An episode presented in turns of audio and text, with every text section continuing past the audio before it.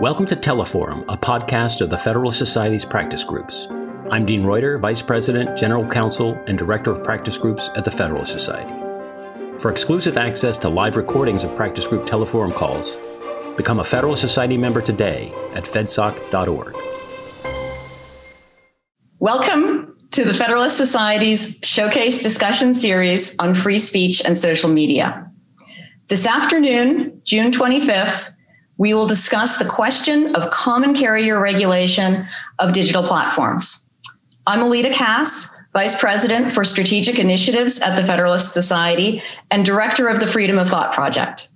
This project is a new initiative of the Federalist Society to consider emerging challenges to freedoms of thought, speech, and conscience. As always, please note that all expressions of opinion are those of the experts on today's event. We are fortunate to have Judge Katsas with us to moderate this discussion series. Judge Katsas was appointed to the DC Circuit in December 2017. After graduating from Harvard Law School, he served as a clerk to Judge Edward Becker on the Third Circuit and to Justice Clarence Thomas on the Supreme Court. For 16 years, he practiced at Jones Day, where he specialized in appellate and complex civil litigation. He also served as Assistant Attorney General and is Deputy Counsel to the President. Before joining the bench, Judge Katsas argued more than 75 appeals, including 3 cases at the Supreme Court.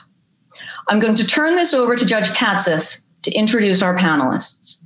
After our speakers give their opening remarks, we will turn to audience questions, time permitting.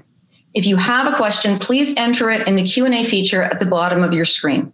With that, thank you for being with us today. Judge Katsas, the floor is yours.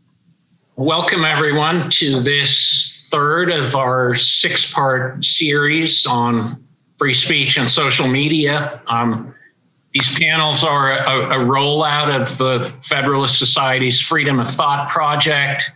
I've mentioned it a little before on the prior panels. If you have any interest in learning more, please check it out on the website. Our last panel focused on Section 230 of the Communications Decency Act. So just to recap a little bit, that statute provides 2 distinct protections for internet platforms. The first, set forth in 230C1, tracks a rule that was historically associated with common carriers like telephones and telegraphs, which is that the platforms can't be treated as publishers and can't be held liable for third-party speech that they do carry on their platforms. The second rule in Section 230C2 provides that platforms can't be held liable for blocking third-party speech that they find objectionable.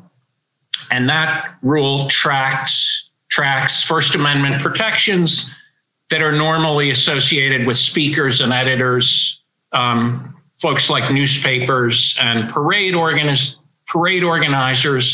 and it extends even if the government itself couldn't prohibit the speech at issue. So 230 provides an immunity, but that begs the question of immunity from what? Our next panel will explore antitrust law as a source of regulation or liability. Today, we're going to explore another proposal, which was recently made by Justice Thomas in his concurrence in the cert denial in the Knight First Amendment case. And that is to treat different kinds of interactive computer services, whether they're social media platforms or search engines or whatever, as common carriers under state law. And that invokes treatment of the historic treatment of entities that have been conduits for speech, like telephones and telegraphs, or places that are public accommodations like inns and taverns. So the Thomas concurrence relied pretty heavily on a law review article by Professor Adam Candeub, and it provoked a lawsuit by the state of Ohio to have Google search declared a common carrier under Ohio law. We are very pleased to have with us today both Professor Candeub and Chip Miller, who is Ohio's lead counsel in that lawsuit.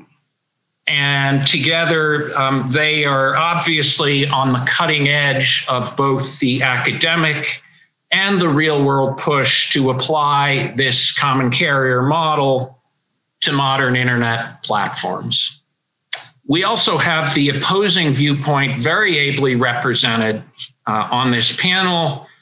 We have Jeff Manne and Olivia Sylvain, who are deeply skeptical of this push and whose views are informed by their own very deep experience in academia and as consultants and in private practice.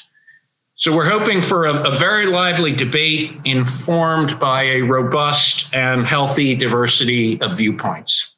On to traditional introductions. Adam Candeub is a professor at the Michigan State University College of Law and a senior fellow at the Center for Renewing America. He began his career as a law clerk to Chief Judge J. Clifford Wallace on the Ninth Circuit and as an associate at Jones Day. In government, he served as a lawyer in the Federal Communications Commission and as a Deputy Assistant Secretary and Acting Assistant Secretary at the National Telecommunications and Information Administration in the Department of Commerce. He's widely published in the areas of communications law and antitrust. And Jeff Manne is the president and founder of the International Center for Law and Economics, a research center based in Portland, Oregon. He's a distinguished fellow at the Northwestern Law School's Searle Center on Law, Regulation, and Economic Growth. In 2017, he was appointed to the FCC's Broadband Deployment Advisory Committee, and he recently served on the FCC's Consumer Advisory Committee. He's an expert in law and economics, particularly in areas of antitrust, telecommunications, consumer protection, intellectual property, and technology. He served as a law clerk for Morris Arnold on the Eighth Circuit, and he practiced at Latham and Watkins. Charles Miller is counsel to the Ohio Attorney General, and so he represents various Ohio officers and agencies in litigation. His cases have touched on major matters involving state election laws, tax subsidies, and utility rate making. And as I mentioned, he now serves as lead counsel in Ohio versus Google LLC, which seeks to declare that Google search is a common carrier under Ohio law. He previously has served as a judge on the Ohio First District Court of Appeals, as a litigation partner with Keating, Muthing, and Kleckamp, hope I got that right, and as a law clerk to Justice Maureen O'Connor at the Ohio Supreme Court. Olivia Sylvain is a professor of law at Fordham University. He teaches administrative law, legislation and regulation, and information law, including data protection. His scholarship is focused on communications law, including artificial intelligence and the Communications Decency Act. At Fordham, he's the director of the McGannon Center for Communications Research and the academic director of the Center for Law and Information Policy. He is the president of the New York affiliate of the ACLU, and he sits on the advisory committee for the Cyber Civil Rights Initiative. Before entering academia, he practiced law at Jenner and Block. We've scheduled these panels for an hour, but with one extra panelist on this one, we're hoping to run a little bit over that. Without further ado, let me turn the floor over to Professor Candeub. Well, thank you so much, Judge Katsas. I'm looking forward to an interesting discussion. So for most of our history, government, whether the federal or state level, has regulated dominant utilities as well as communications and transportation systems to ensure they do not discriminate in providing service to their users. Varying significantly over time, over different types of industries and in different jurisdictions, this wide body of law is generally known as common carriage. As Judge Katsas has pointed out, many now advocate, perhaps most notably Justice Thomas, that imposing common carriage regulation on the dominant internet platforms may be a good idea. Just briefly going over some sort of generic objections to this proposal and responses, I think might be a good way to be a springboard for further discussion. From a legal perspective, perhaps the most important, the strongest objection to imposing common carriage type regulation on the platforms would view the regulation as violating the First Amendment, because it would be a government imposition upon the network's editorial control and judgment. This view was expressed quite powerfully in a dissent in United States Telecommunications Association v. FCC, the dissent by then Judge Kavanaugh when he was on the DC Circuit. And this case involved the FCC's network neutrality rules, which are essentially a non-discriminatory mandate, not on social media platforms, but on broadband internet service providers. And Justice Kavanaugh said that, in dissent, that this requirement that broadband service providers treat all providers of content equally without discrimination violated the First Amendment, because it would impose upon the ability of broadband service providers to decide what goes on their servers and decide what sort of content they want to transmit. But I think it's fair to say that at least right now, Justice Kavanaugh's view is in a minority, and in fact has to overcome, really centuries of precedent, not just old precedent from the 17th and 18th century, but really more recent statements from the Supreme Court. As mentioned, as well implicated earlier, for centuries we've had common carriage for telegraphs, for telephones, for satellites, for virtually every type of communications technology, and we've never had First Amendment objections, successful ones to them. So this would be a new departure. But besides ancient history, the Supreme Court in cases like Denver Area Education Telecommunications Consortium has always viewed that the rights of speakers, or First Amendment rights of speakers, tend to dominate as compared to those of platforms and transmitters of speech. And the rights of businesses and other private entities to exclude individuals for expressive reasons is limited. Cases like Pruneyard Shopping Center, which some wise court savants may roll their eyes at, stated that unequivocally, but also more recent cases, which I think are much stronger, in cases like Turner Broadcasting and Rumsfeld v. Fair, clearly show that businesses and private entities don't have some sort of basic integral right to exclude other people for expressive purposes. Moving away from law, more from sort of practical policy issues, many argue that social media is not a simple provision of electricity or phone service, but rather is by its nature, by its essence, a curated experience that requires platforms to discriminate for and against certain types of content. And that's what people, in fact, want when they go onto Facebook. I guess a response would be, common carriage is a very flexible set of rules. It's not one thing. It's not rate making. I mean, you go back to the 15th century, it really has basis in feudal law and obligations of services available to everybody. In the early 19th century and later 19th century, it takes on a more sort of requirement of fair dealing and openness to all. And it really was only until the 20th century that it sort of merged with public utility regulation and had this sort of very, de rigiste, very rigorous, very government-involved approach. So that therefore you could declare under common carriage regulations much lighter types of regulations, such as imposing strict disclosure regimes and requirements on the platforms so that they have to tell us how they're promoting or hiding content. Or one solution, which I think would be, the happiest of all arrangements, is simply to take the blocking and screening and content moderation function away from the centralized platform and give it more to the users. That seems to be the best of both worlds. I'm running out of time, so I just want to say, in response to economic arguments, people are concerned that this sort of regulation is inherently inefficient, that it will impose costs upon these wonderful, innovative aspects of our technology, of our economy. But, I would argue that democracies require social institutions, like robust public discourse in order to survive.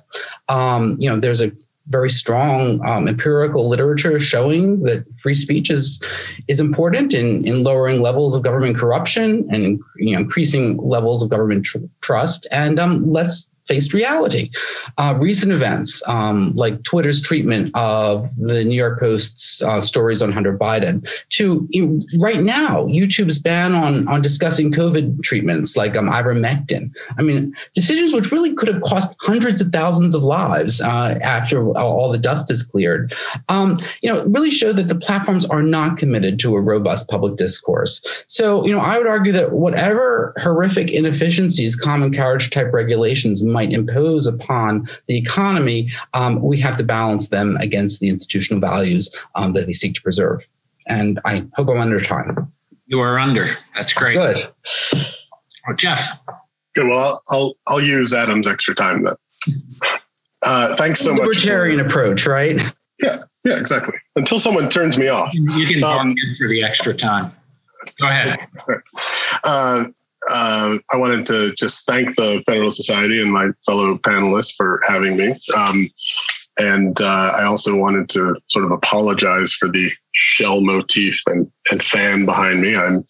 I'm not normally in such an environment, but I'm visiting my family in Florida today. So let me sort of start where Adam left off, I think, and talk about let's start by talking about this idea of lacking robust public discourse.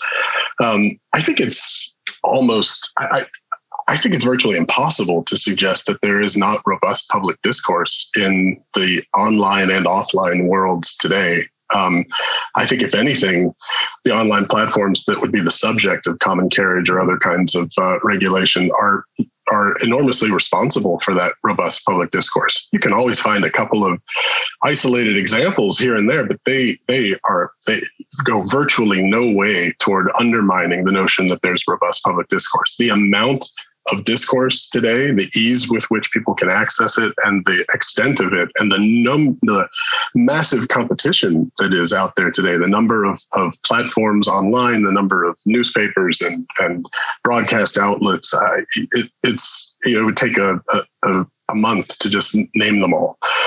It's kind of absurd to me to think that there's any problem with robust public discourse today. So it leads me to ask the question, what exactly it is anyone wants to accomplish by imposing a common carriage standard on online platforms in particular. And it concerns me when I sort of think I have an answer to that. I'll certainly ask Adam to elaborate on this later. I didn't really hear a specific sort of outcome that he wanted other than something vague like a more robust public discourse and presumably the avoidance of the couple of examples that he mentioned. What concerns me is that it's hard to differentiate the push for common carriage type regime here from what seems to me to be an objective of using the government to try to force politically preferenced speech in contexts in which the First Amendment very clearly prohibits it. That's not to say that common carriage is inconsistent with the First Amendment. There are, of course, plenty of contexts in which it's allowed. But when it comes to communications, it is very firmly circumscribed, and in ways that I don't think are even close to being applicable here. Again, I won't belabor it, and we can talk more about it later, but looking back at Pruneyard and Turner and Fair, I just don't think you have the conditions that are similar to the ones here. And most importantly is the fact that communication is extraordinarily diverse on online platforms. And that's by design. These platforms that are being complained about, let's just pick Twitter as a general example, but it's important to note that they're all widely differentiated. The content that appears on Twitter would be utterly useless if it weren't for moderation and the differentiation among the content that appears. To have a discourse, you have to have differing points of view, and you have these communications, these debates that happen on Twitter all the time. But obviously, Twitter could become a cesspool of all kinds of horrible content were it not for content moderation by Twitter and obviously the other platforms like it. I don't think anyone wants I hope no one wants the platforms to be unable to engage in content moderation, which again is why I fear that the common carriage type proposals are an effort not to undermine the notion of content moderation, but simply to impose a kind of preferred content moderation around the margins that the proponents care about. What bothers me most about this is that there are problems on these platforms. There are types of content that appear that are indeed unlawful, harmful, and potentially problematic. But they don't strike me as the kinds of things that people who are promoting a common carriage kind of regime actually care about. Adam's examples went to the New York Post thing and misinformation around COVID. Excuse me, those are not examples of libelous communication or tortious communication. Those are examples of kinds of communication that some people would like to see more of, but very notably, other people would like to see less of, which gets me to the next point about common carriage, which is common carriage is inherently a government enforced kind of regime. Adam mentioned a couple of ways that he would like to see it implemented, and I want to come back to those. I'll address them right now. Those aren't common carriage. The kinds of things that Adam mentioned, the kinds of, ceding more control to users, for example, you don't need a common carriage approach to impose those kinds of obligations on platforms.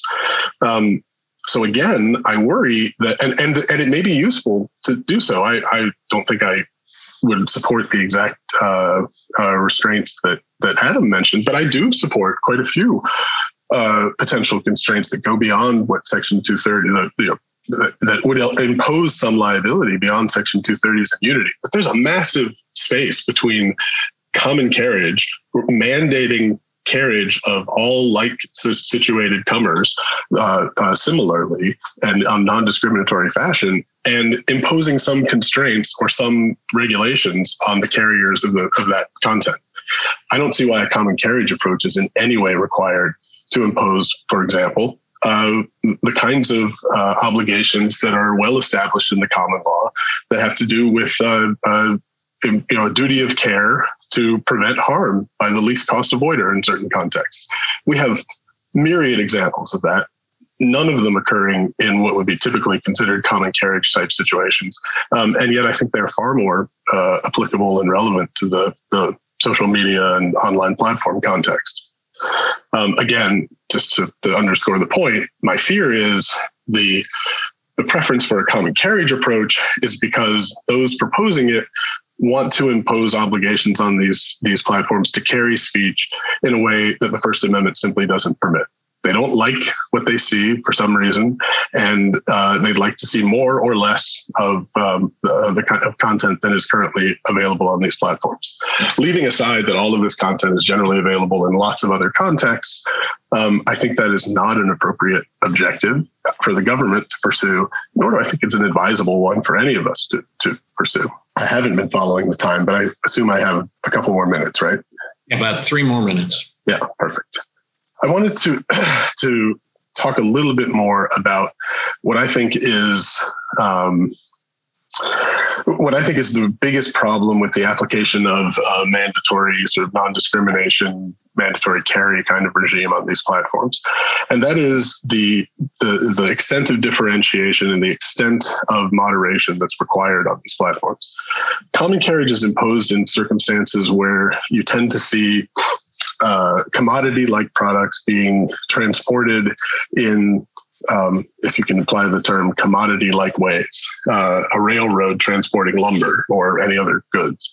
I know there's some examples where it's slightly more complicated, but I would certainly like to note that when you get to those, like cable, for example, when you get to the communications context and you start to bump up against speech issues, the kinds of constraints that are allowable under common carriage are far, far more limited.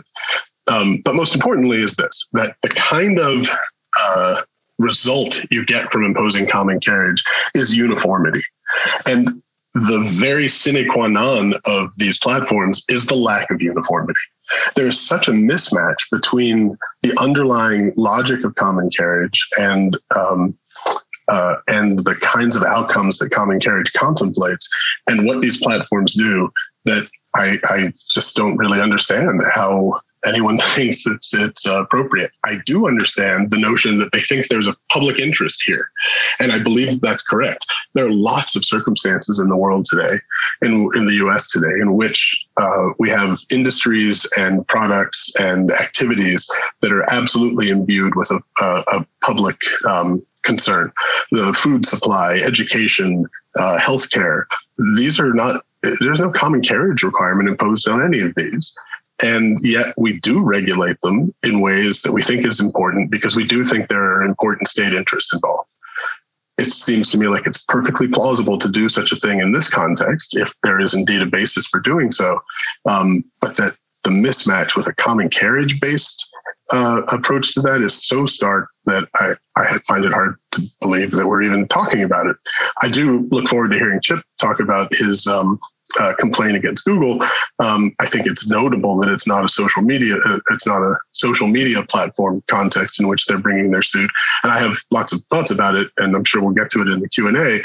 But I'm very curious to hear why anyone thinks that's a common carriage issue. So I will stop there, having used at least a little bit of Adam's time, and thanks for the dispensation. All right, that's a very natural point to segue over to Chip. All right, thank you. And I was really hoping that Adam would yield his time to me since we're on the same side of this, but it didn't happen. So he didn't yield. I just took it. I noticed. All right. So as stated, I wanted to be non-discriminatory. So there we go. By Jeff, what Ohio is doing here is different a bit than what's been discussed, so far in this series, which is we're not focused on social media. We're focused on Google search and what Google search does in its role on the internet, and how we think that looks and operates and acts like a common carrier. So I'm going to see what I can do about sharing my screen here and seeing if this will pop up as I thought that it would. And is it sharing now? Okay, well, I switched over to this other, I switched over to my laptop, and I thought that I'd be able to do it better from this than my work computer, but since Apple is so good about security settings, it's not allowing me to turn that on. So what I was going to show you was a nice little graphic that talks about the share of internet search that Google has. And, historically, going back for the last 10 years, Google has had, a minimum of 80% of all search that's occurred in this country and globally. And it's increased over time. Right now in the United States, Google search has the market dominance of about 88% of search that occurs in the United States. Globally, it's 92%, and on mobile platforms, it's 94, 95, maybe 96% with the most recent statistics that you're looking at. So everyone says, well, hey, there are competitors out there. You can use Bing. Bing has about 2%, 2 to 3% of the market of search. And so it's simply not been proven to be an effective competitor. And, there's talk in this realm about network effects. But, one of the effects that's out there for Google is the way that algorithms work. They become more refined and better the more that they're used. And Google has such a lead on its competitors out there about conducting search that, I think there's agreement even by Microsoft that Google's algorithms produce better search results. And in addition to dominating search, Google dominates the internet. So currently right now on a basis of, rankings of use of websites in general across the world. The most visited website in the world is Google, google.com. For a given month, about 92 billion visits. Number two is YouTube with 34 billion visits. So that's also a Google property. And if you take those two Google properties and combine them, they receive more site visits than the next 48 of the largest 50 websites visits combined. And, Bing receives about the same number of site visits as google.com.br for Brazil at about 1 billion a month. And so the numbers, simply are not close. And so we have this kind of monopolization that's essentially going on by Google, where it controls much of the web traffic. We've heard kind of discussions about the public utility, and common carrier, I guess I should focus kind of on common carrier approach out there. And what it does and what it means. And, essentially, Google search operates like common carriers. If you go back to the example of, ferries over a river, what does Google do on the internet? It ferries to you the information and the products that you're looking for across the sea of data that's out there on the internet. And, there's some discussion out there about, well, Google is a service provider, it's not the infrastructure. But if you look at the infrastructure that's out there, most people have multiple avenues available of accessing the internet. You can use the telephone company. You can use fiber. You can use cable.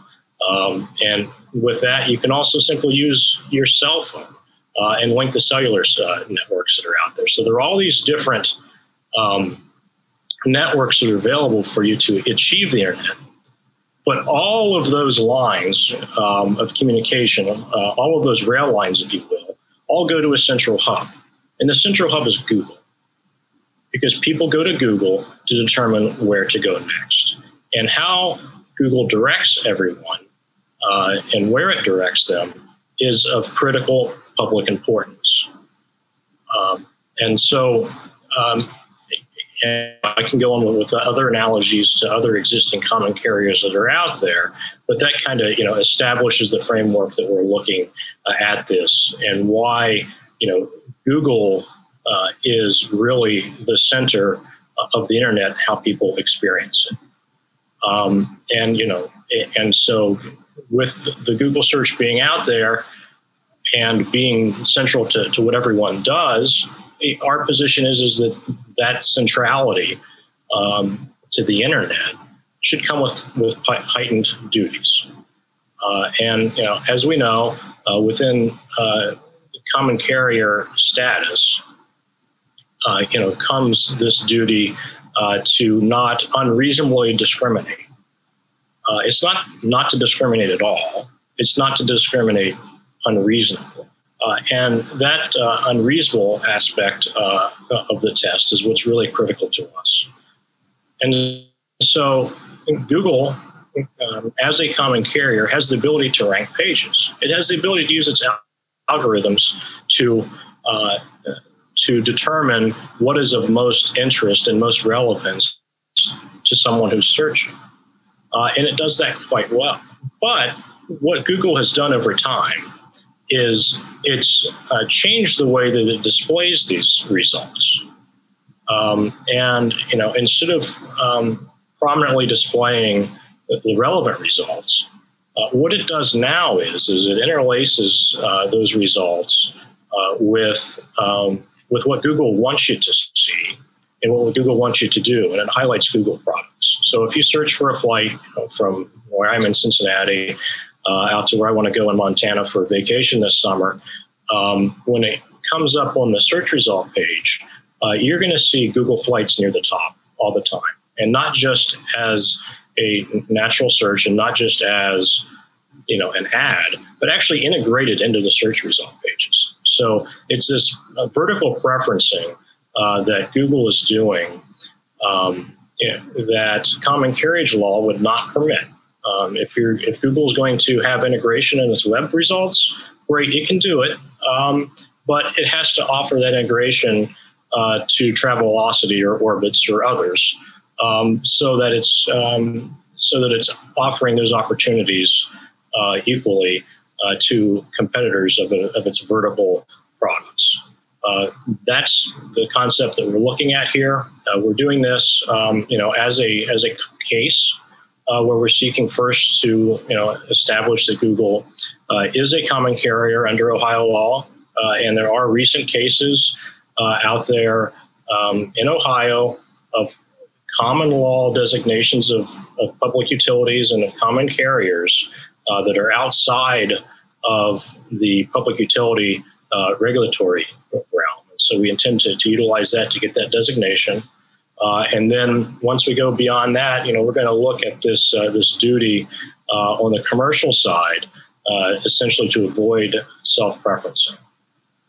You know, there are some other issues out there that folks have raised and has been discussed about Section 230, you know, and how that can apply, and, you know, the Dormant Commerce Clause, and specifically with respect to that, you know, Google can display you know, its results in a way that simply it makes these changes in Ohio. It localizes its results to everyone all the time anyway, so it can choose to do this in a way that doesn't have external effects outside of Ohio. So I've got you know, obviously a lot more to say about her case, but I know that I've hit my time limit here, so I'll turn it back to Judge Katsas. Olivia, you're up. Thank you, Judge Katsas. And I also want to thank the Federalist Society for inviting me, unlikely invitee, since I'm not generally one to ascribe to Federalist Society positions. But as I've said to the panelists, our discussions about big tech these days have found odd bedfellows among a variety of people. And in that vein, I'm enthusiastic about engaging in the conversation here. I can't help also observe the oddity of being on a all-male panel. It's been a long time. So let me say a couple of things with regards to what I think Chip did allude to, but Chip stuck to the common carriage line. But with regards to what progressives have been talking about, they've been talking about public utility regulation, and some of the things that Adam mentioned. Since he and I are both communications kind of folks, I mean, we think about transparency in the same ways we might think about disclosure of tariffs and non-discrimination in the context of public utility regulation. But with regards to common carrier, it's definitely these are in the mix as well. But I'd like to observe that there is, there's not a lot of clarity when we talk about public utility versus common carrier regulation in the ether generally. I will observe that the Communications Act, as Adam can correct me if I'm wrong, has a definition of common carrier, but it's kind of circular. And the only thing it does is exclude broadcasting, right? So what we have instead is the common law, which is what Adam has written about and on which Justice Thomas relies in his opinion in the Knight case. I just want to set that out also. With regards to the current issues, and in particular with regards to the way Justice Thomas talks about this, I think it is important to recognize what the courts have said, and that is a company is a common carrier, and the basic characteristic of a common carrier is when it holds itself out to serve the public indiscriminately. Right. And I agree with Jeffrey on this. There are so many different platforms that condition engagement on the site pursuant to terms of service and terms of use that are varied and probably pretty healthy for information environment that it's hard to accept that they are presenting themselves indiscriminately. Right. So Reddit does it one way. Parler does it one way. Twitter does it one way. YouTube does it one way. I think Jeffrey and I are pretty aligned on this, and I don't want to duplicate this, but I do want to observe that to the extent these companies are not putting themselves out as serving the public indiscriminately, it's hard for me to square the common carrier analysis in the setting. And in any case, we talk about this as a market for moderation. Right, this is the sort of thing that I would presume longstanding conservatives would be interested in, just different opportunities to hear different points of views. Again, echoing what Jeffrey has said. But we can dig down even more, and I'd like to talk about the First Amendment in this setting. And the real question is whether there's editorial discretion that resembles the sorts of things that are protected in the First Amendment. And I want to admit that I'm not sure on this question, but I know what the cases say, right? I don't know as a normative matter what ought to happen, but I know what the cases say, and it's going to be really tough to overcome a line of cases that with regard to search in particular, that underscore that this is what the courts have found to be a space where there is editorial discretion. The kind of ranking that Chip has described was by the Western District of Oklahoma in the Search King versus Google case. For that court, it was editorial decision making. And so the First Amendment could be an affirmative defense against a claim of tortious interference because Google can make decisions about how to rank, even if it's ostensibly anti-competitive. Now, that's another interesting problem, and I think Chip's points on this are interesting. I'd like to return to them later. But that's a case in which, a foundational case, right, in some regards, even though it's a district court opinion that's not from California on this, pretty foundational in setting out why the First Amendment is protective of ranking decisions. There are recommendations from Google that would be different from, say, a recommendation from Bing. Again, cabining out the competition antitrust problem that Chip identified. Another important case, which speaks to something I think this audience is especially interested in, is also editorial discretion that is biased against certain political points of view. And in the Zhang versus Baidu case out of the Southern District of New York, the court says even a Chinese language search engine that is forced to do certain kinds of moderation decisions by virtue of being Chinese, may suppress and censor political dissidents in the results of their search, ironically under the First Amendment, right? There's a kind of discretion that they can do that. And that's ostensibly, again, echoing Jeffrey's point, there's another opportunity. You can find these dissident sites or these dissident sources through Google or some other avenue. Now, that's, for me, the First Amendment kind of resolves it as to search. I think social media is a little bit more complicated, but the cases suggest otherwise with regards to whether this is allowed. And the one that stands out is the Prager University case, the Google versus Prager University out of the Ninth Circuit, where the court said that social media, when Prager University brought a case saying that YouTube, Google was censoring against conservative views, the courts and violation of the First Amendment, the court said, no, you don't have a First Amendment right here. First of all, this is a private actor, citing the Halleck case from the Supreme Court. And we can talk about the Halleck case if we have time, but they're also not operating a traditional government function, right? They're not running elections and they don't run a company town. And those are the areas in which we might impose some, entitle individuals to a free speech right, but not so here. And that's, for the, again, the same reason that Jeffrey mentioned, and I want to echo here, that there is a market for it, even if there is a clear competition problem, again, that I've been cabining. I do want to observe that the Pruneyard case is really interesting. Adam mentioned it. I know he's probably written about it. Justice Thomas mentions it in his opinion, and my eyes, as with many others, opened wide when he cited to the Pruneyard opinion. But that is a case decided under California constitutional law, right? That is not a case that jives with US constitutional law with regards to whether people have a right to speak on private property, right? So I assume this is a generative and fruitful conversation we can have as a panel.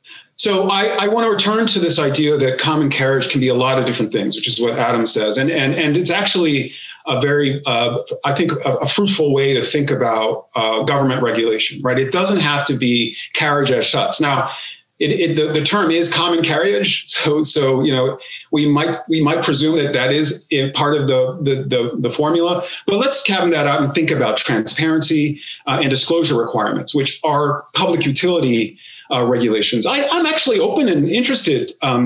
For what it's worth, in those kinds of interventions, they do raise questions about compulsion of speech, which is as violative of First Amendment rights as censorship, right? And so that's an interesting problem and question. But compulsion disclosure in these settings might be appropriate. And for what it's worth, I mean, I want to convey that that's something that is interesting to me. But we still have to get over the question, if they are going to be treated this way, is whether they are truly indiscriminately putting themselves out there, right? That they are really takers for all comers, or is it, I don't know how to phrase that they are allowed to take everyone, that they are taking everyone that wants to come. And again, to get back to one of the points that Jeffrey made, is this really what advocates of reform want, right? That you would include pornographers, other kinds of speak, or forget pornographers, people who are engaged in ostensibly lawful speech, but clearly dangerous speech, right? And that gets to the point about moderation.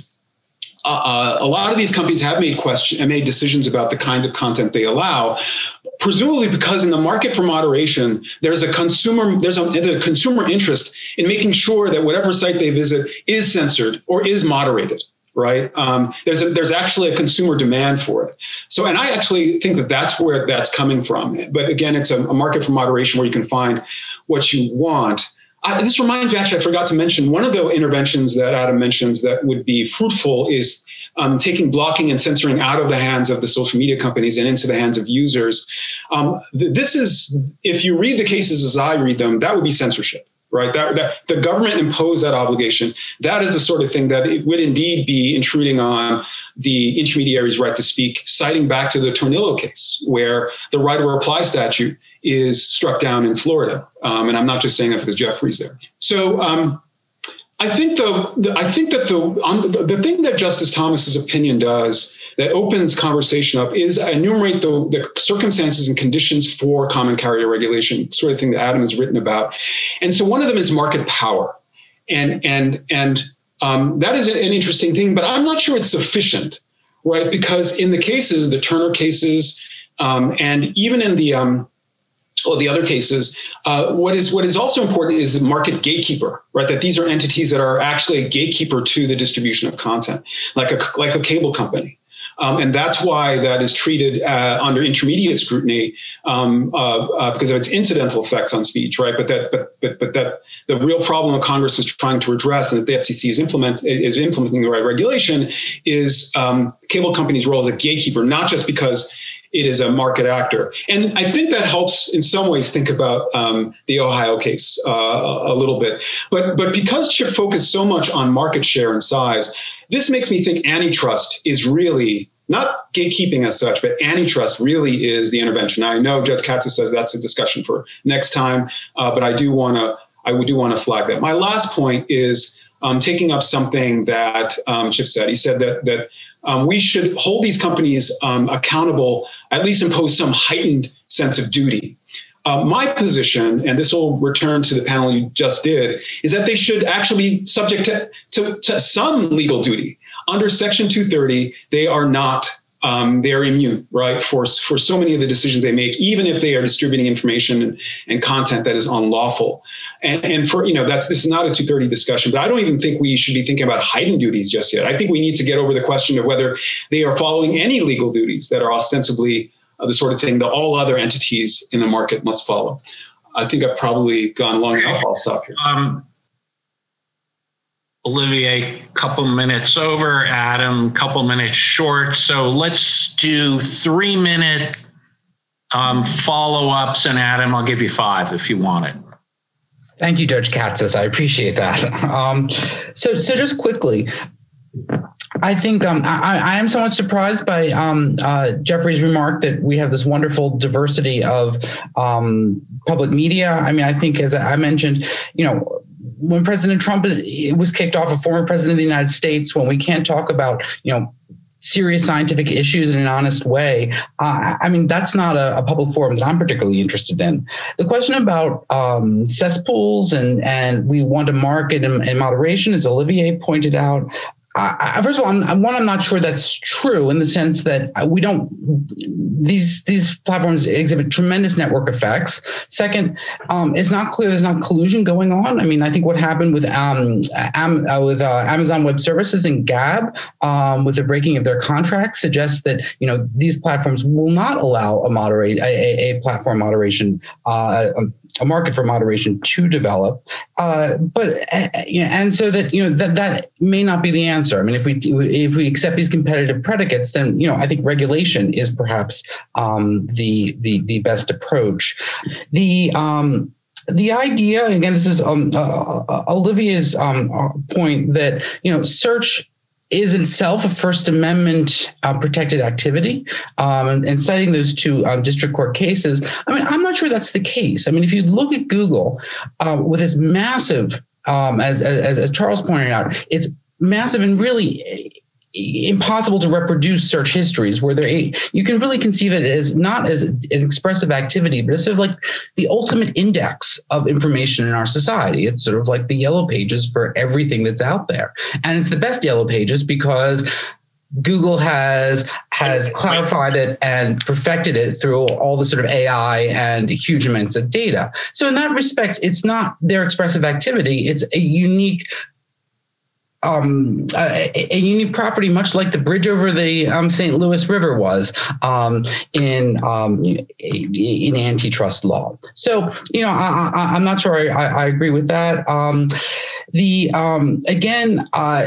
fear of what, you know, I think there is actually a tremendous area of agreement here with Jeff and with Olivier about other things beyond common carriage. As I said, if you go through the centuries of common carriage law, has been many things in different times. I think whether that's, you know, disclosure, whether that's some sort of, you know, type of transparency, I think that would be fine. My last point, though, I'll end quickly, is on discrimination. You know, telephone companies, airlines, they all have non-discrimination requirements. They can't, you know, they can't deny you a telephone because you're a Republican or you're a Democrat or you're a Satanist. They work fine. I just don't see, you know, the end of the world if we have some sort of non-discrimination requirement of the sort that, you know, virtually every institution deals with. So am I under again, Judge Katsas? We're under. You have 2 more minutes if you want them. No, I will give them to Charles this time. So. Right. Yeah, I can't help but laugh at the remark that Adam made about these platforms not allowing for a market for moderation to emerge. I as he was saying it, I was repeating in my head, these 350 platforms will not allow a market for moderation to emerge. I mean, there is a massive market for moderation here. There are an enormous number of platforms, and it's not, of course, just platforms, right? There is traditional media. There are. Here's a good example. You've discussed Trump on this video. Google is not going to prohibit this video from being shown. Even if Google did, there would be a number of other avenues of reaching it. The FedSoc hosts it on its own site. It doesn't just host it on YouTube. And you don't have to go through Google search to find it.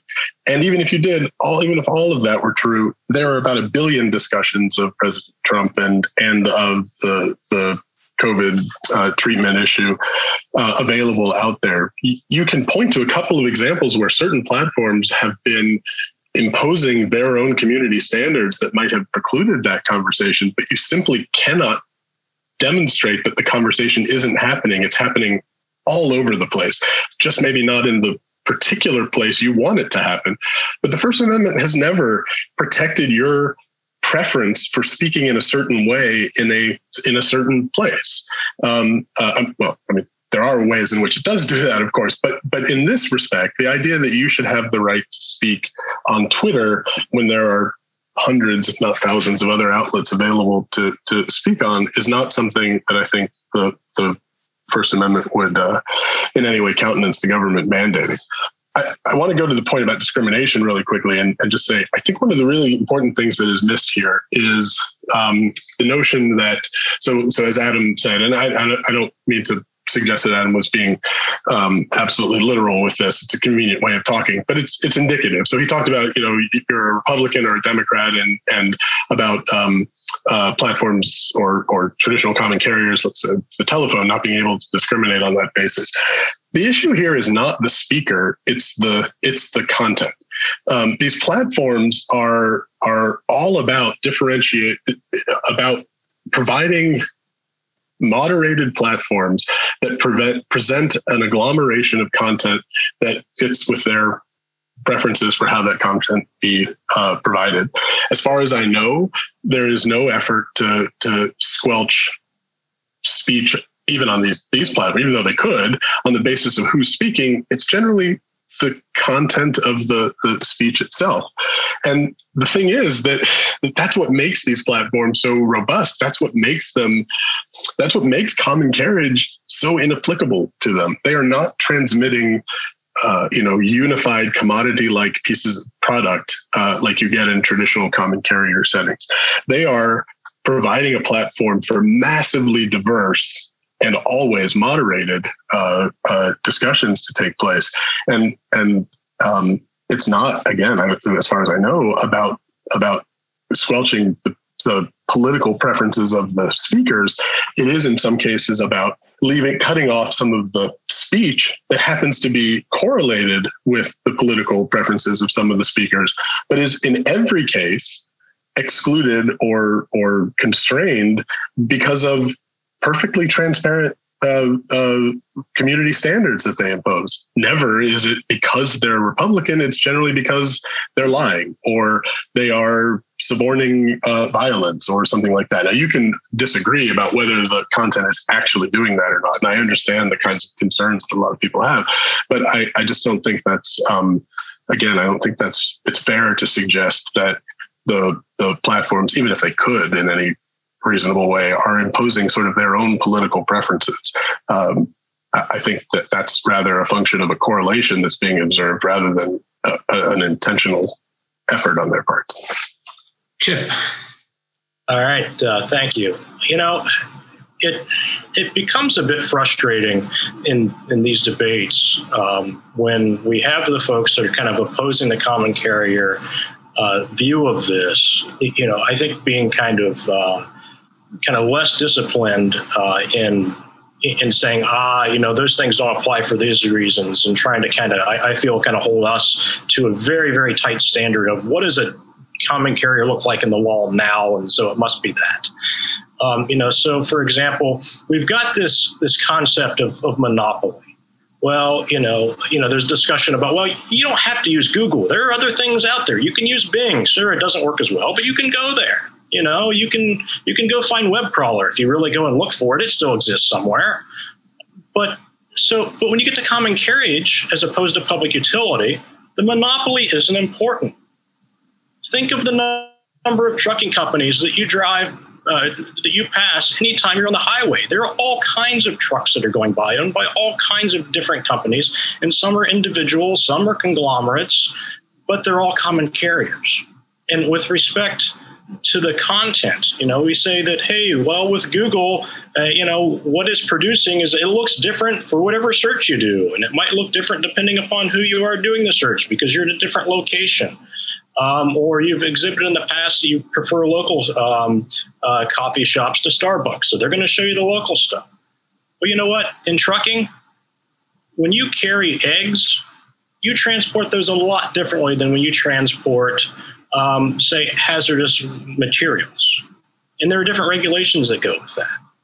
And there are refrigeration regulations that go with some things. And when you're a air carrier, the regulations for doing scheduled service of passengers is different than that of doing charter service for passengers, is different than that for carrying cargo. And so in all of these realms, there are different things to transport, but that doesn't mean that they're not common carriers. They are common carriers. And with respect to the size of Google, being so predominant means that maybe antitrust is the way to go. We all know that the antitrust law out there is so focused upon consumer harm that you know, that's a different type of scenario than what we're talking about here. There is consumer harm that's at play, but how it's demonstrated is a bit different. But common carriage does apply. With respect to common carriage, as was stated, you know, the question is do you accept all comers? Google does. There's no question it accepts all comers. On the user side, you go to that website, you type in what you want, it'll produce a result. Do you pay for that? You kind of do. You don't exactly pay for it with currency, but you pay for it with data. And on the other side, those, you know, to get listed, you know, Google goes and crawls the whole web. It looks everywhere. And you get listed in those white pages, and then they rank it. And again, what we're looking for, the ask that we make, isn't to alter that algorithm and to say if there's anything wrong with the algorithms. Google's algorithms are super refined. They work just fine. But what Google does is Google doesn't trust the algorithms for itself. And it makes sure that it puts its reviews at the top because it wants to keep that information. It tries to capture the clicks, and it does a very, very good job. Over 50% of searches, and some say up to 2/3 of searches that happen on Google are captured clicks. They never leave Google properties. They're either resolved on the Google site itself, they're sent to YouTube instead of other video providers, you know, or they're sent to Google Travel or other verticals that they have. And it's Google's abuse of its close to monopolization of internet search that it's using to grow its other businesses and give itself an unfair give itself an unfair competitive advantage in these other lines that we're concerned about and that we think common carriage is perfect for reason. Olivia. I went a couple minutes over, so I'm going to try to stay short. Okay, how's that, Judge Katsas? So, I'm not known for that, so I'm going to try hard. So, first, On the definition of common carrier, this is not a definition that I made up, right? This is a definition from the Communications Act. And with regards to what the sorts of things could count as being regulated, I wasn't necessarily advancing a position I have. I was talking about what the courts have said. So with regards to the Ninth Circuit case in Prager, one might assume that Google and YouTube are saying they take all comers, but that's not what the Ninth Circuit understood the terms of use to say. They say that you have to abide by our rules if you want to stay. And if you lie or whatever the things that we might disagree about, right, Jeffrey? According to Google, they can take you, they can deplatform you, demonetize you. As for the antitrust question, I do think there's an interesting, worthwhile antitrust conversation that is not the common carrier conversation. And the European Commission has done precisely what I believe Chip is describing with regards to comparison shopping at Google, right? Fining Google for privileging its own comparison shopping site under competition law, not as common carriage regulation. Finally, I think the non-discrimination problem, just to amplify the point, if you impose a non-discrimination principle, it isn't just that you're taking all comers, including the stuff most of us don't want to see, but because of the ways in which these automated decision-making systems operate, and in consideration of the things that they accelerate and distribute, we're going to get the most explosive, the most harmful and incendiary content getting distributed. That's how I experience a non-discrimination principle working. Let's talk a little bit about the connections, if any, between the antitrust concepts and the common carrier concepts. So I know, Chip, you said it, we don't necessarily need a finding of market power to regulate as common carriers, but a lot of concern in this area does seem driven by the sense, right or wrong, that the Googles and the Twitters and the Facebooks of the world have enormous control over speech. Justice Thomas said that, among others. So how should we think about the relevant markets here and alternatives for speech, right? Is it an antitrust concept? And if so, what is the relevant market? And Jeff, you said there are lots of opportunities for speech. That's clearly true, broadly defined, but if you're, let's say you're a public figure who wants to communicate in real time with millions of your followers and Twitter won't carry you, Facebook won't carry you, and you know, yeah, maybe you can book yourself on Fox News or publish in National Review, but is that a reasonable alternative in antitrust concepts or public or forum concepts or whatever standard should govern in this area? So can I address that? I'd love to weigh in a little bit on the antitrust issues or the antitrust relevant issues. I think a big thing that I just have to say before I address your question, Judge Katsas, is the notion of that Chip raised of this being not of the problem with antitrust being that it adopts a consumer-centric, consumer welfare approach, and that their effort is to pursue something different. My question is why? What is the harm that you think you're protecting against? The consumer welfare standard at least adopts a standard of harm that looks at whether there is injury to consumers. The European Commission's Google Shopping case is a great example of precisely doing not that, of doing the opposite of that. There is no consideration of consumer harm in the Google Shopping case. There is just a sort of imposition of a kind of preference for non-discrimination without any need to justify its basis. There is consumer harm in these contexts. Which is what? Well, so the consumer harm occurs a couple different ways. One, because Google can kind of do this sleight of link, if you will, it can send customers to sources that are not the best for them. For example, when it prefers Google reviews over, say, TripAdvisor or Yelp or something like that, it could be sending people to less quality content. So they're sending them to things that provide problems for them. It's of course not sending them anywhere. So, what's interesting about wait. So that's part of the consumer harm. There's another aspect. I'm going to intervene here one at a time. Chip, you want to finish the thought? Yes. And so the other aspect of consumer harm that exists is the lack of innovation. If Google is able to suck up everything and kind of steer everything to Google, then you're going to have less competitors out there and less innovation, and so that's eventually going to harm customers. And my point is it's difficult to establish all of that in the antitrust realm, where we can deal with that in common carriage rather easily. Okay, Jeff. It is difficult to establish long-term speculative, innovation-related harms, and that's by design in the antitrust context. And the places where we've imposed sort of common carriage restraints are, I think, cases where. Well, actually, I don't want to speak to those because I think a lot of them are faulty as well. But the point really is to say. Just because you can identify a theoretical possibility of harm doesn't mean that you've justified imposition of this constraint, which, by the way, acts precisely in the nature of a constraint on innovation. The thing that you're complaining about in particular is an innovation by Google to start offering direct answers to queries at the top of its search result pages rather than the 10 blue links that take you out elsewhere.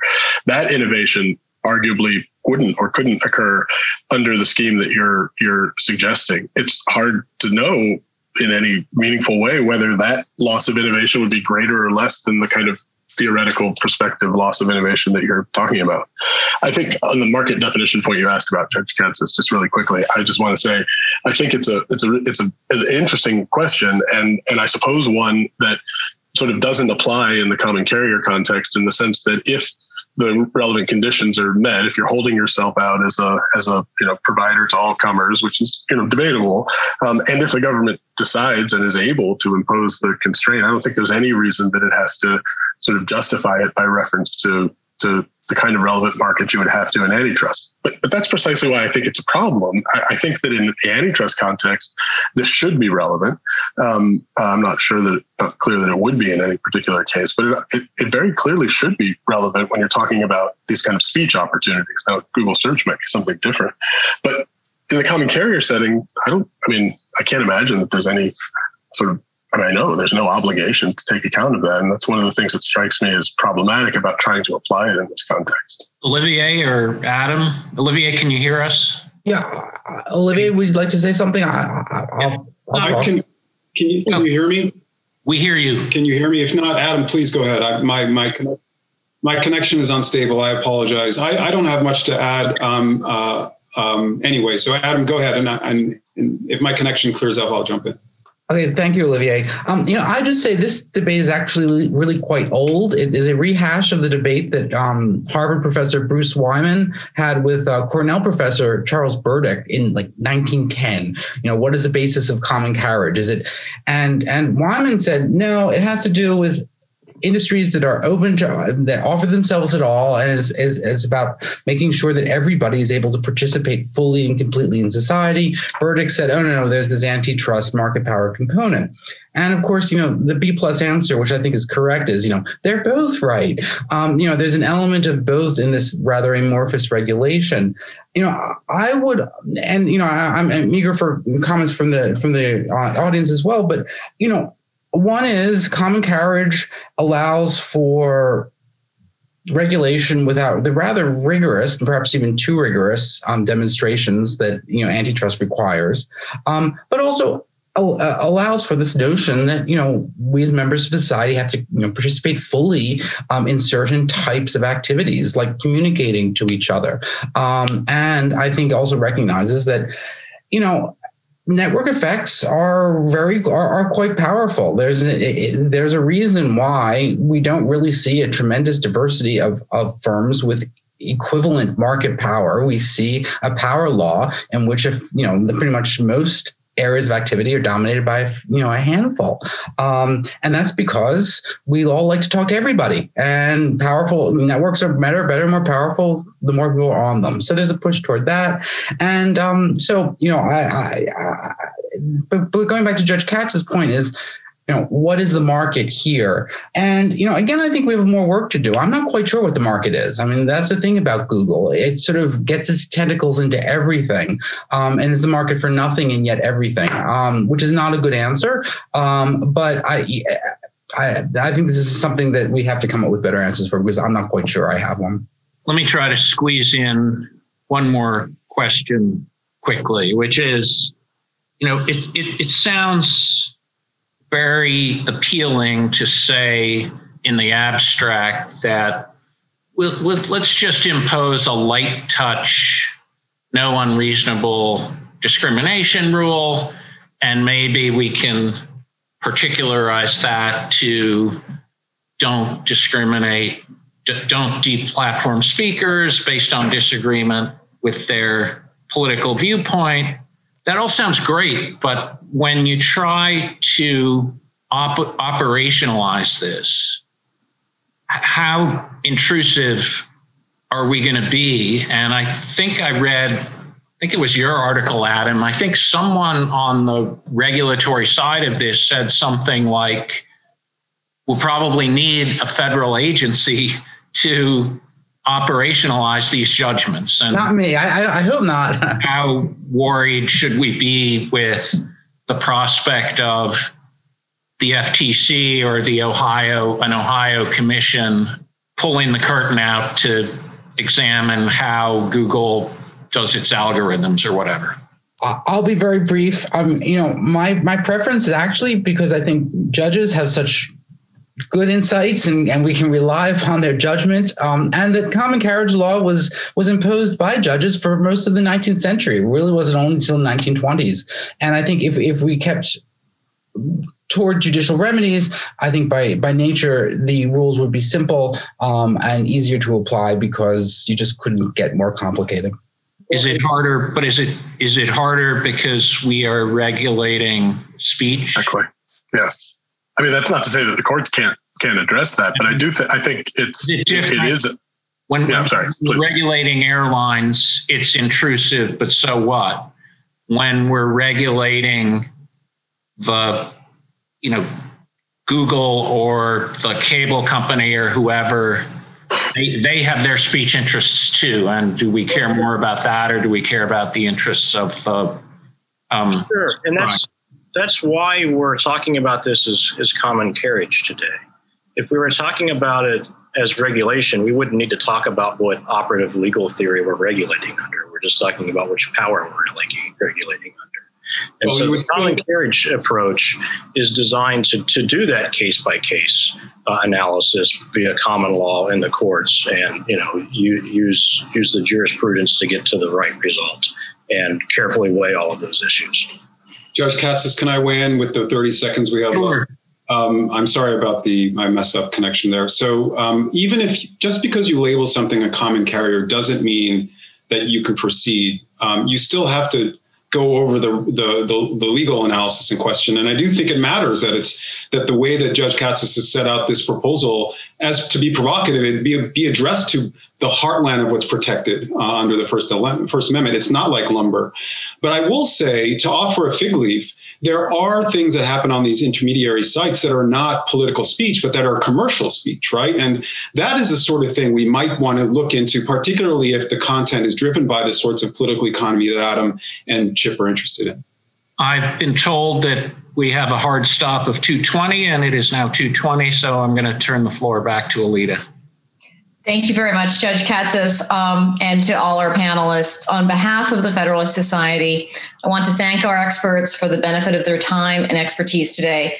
And I want to thank our audience for calling in and participating. We welcome listener feedback by email at info@fedsoc.org. I hope you will all join us next week on Thursday, July 1st at 1 p.m. for the next discussion in this series, when we will consider the antitrust questions relating to speech and digital platforms. As always, keep an eye on our website and your emails for announcements about upcoming Teleforum calls and virtual events. Thank you all for joining us today. We are adjourned. Thank you for listening to this episode of Teleforum, a podcast of the Federalist Society's practice groups. For more information about the Federalist Society, the practice groups, and to become a Federalist Society member, please visit our website at fedsoc.org.